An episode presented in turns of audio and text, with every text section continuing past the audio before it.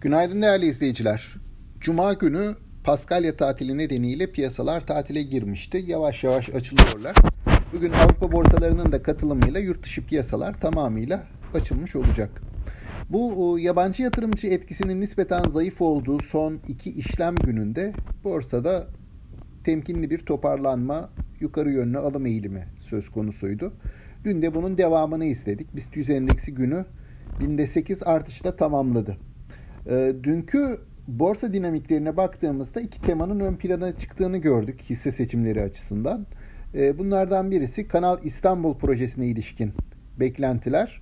Diğeri ise İran yaptırımlarının hafifletilmesi ihtimaliydi. Bu konular gündeme geldi. Dolayısıyla bu iki e, temadan olumlu etkilenecek hisselerde alımlar gördük ki bunların arasında gayrimenkul yatırım ortaklığı şirketleri, inşaat şirketleri, gübre e, şirketleri, mobilya sektör hisseleri, e, petrokimya hisseleri ön sıralardaydı.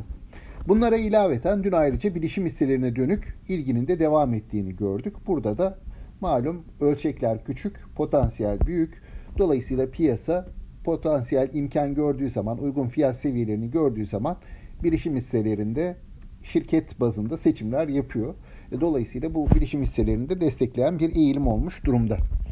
Buna karşılık e, yine borsa tarafında dün 10 yıllık tahvil faizinin %18 üzerinde kalmaya devam etmesinin banka hisselerini ve mali sektör hisselerini baskıladığını gördük. Aslında değerlemeler açısından tüm borsa üzerinde olumsuz etkisi var. 10 yıllık tahvil faizinin bu kadar yüksek olmasının ancak bankalarda bu etki daha hissedilir, daha yoğun.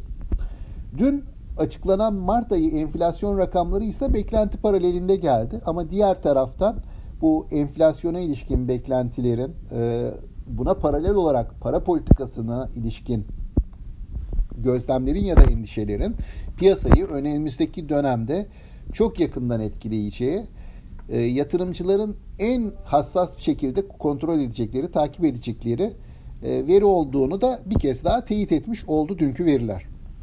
E, bu sabaha döndüğümüzde sabah açılışlarında ABD hisse senedi vadelilerin dünkü kazançlarını büyük ölçüde koruduğunu söyleyebilirim.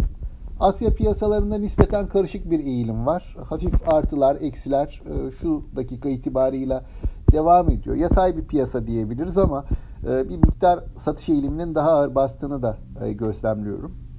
Borsaya gelince bugün nasıl başlar diye hani baktığımızda dünkü seansın bir devamı şeklinde olacağını tahmin ediyorum.